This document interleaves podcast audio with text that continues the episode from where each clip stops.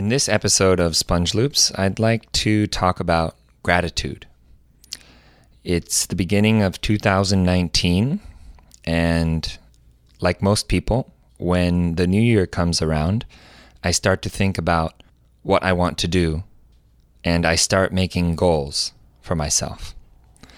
And in the process of doing that this year, I realized that a lot of things that I wanted to happen in 2018 happened the way I had hoped.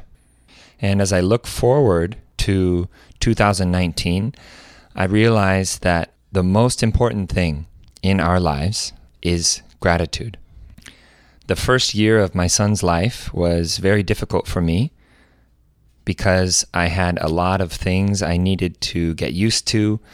I didn't get much sleep for almost the whole year, and I still had to work and try to keep up with everything in my daily life at the same time. But now, looking back, I realize that all of those difficult times taught me something. All of that difficulty, in the end, became strength.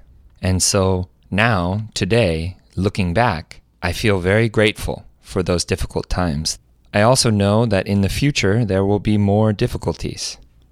But if I can be grateful for each of those difficulties as they come, then perhaps I can learn the lessons that need to be learned quicker and swallow my pride and just accept what comes to me as it does. I believe that if we can be grateful for anything that happens to us, then quite naturally our life becomes full of happiness and peace. Learning Korean has taught me a lot about myself and people in general. All the difficulties I experienced throughout the journey have turned into strengths for me today. And so I feel very, very grateful. I hope that all of you as well, on your language learning journey, find a way to be grateful for each and everything because a grateful heart keeps the mind at peace, and a mind at peace is far better suited for learning. So enjoy the journey, my friends. Thank you for listening.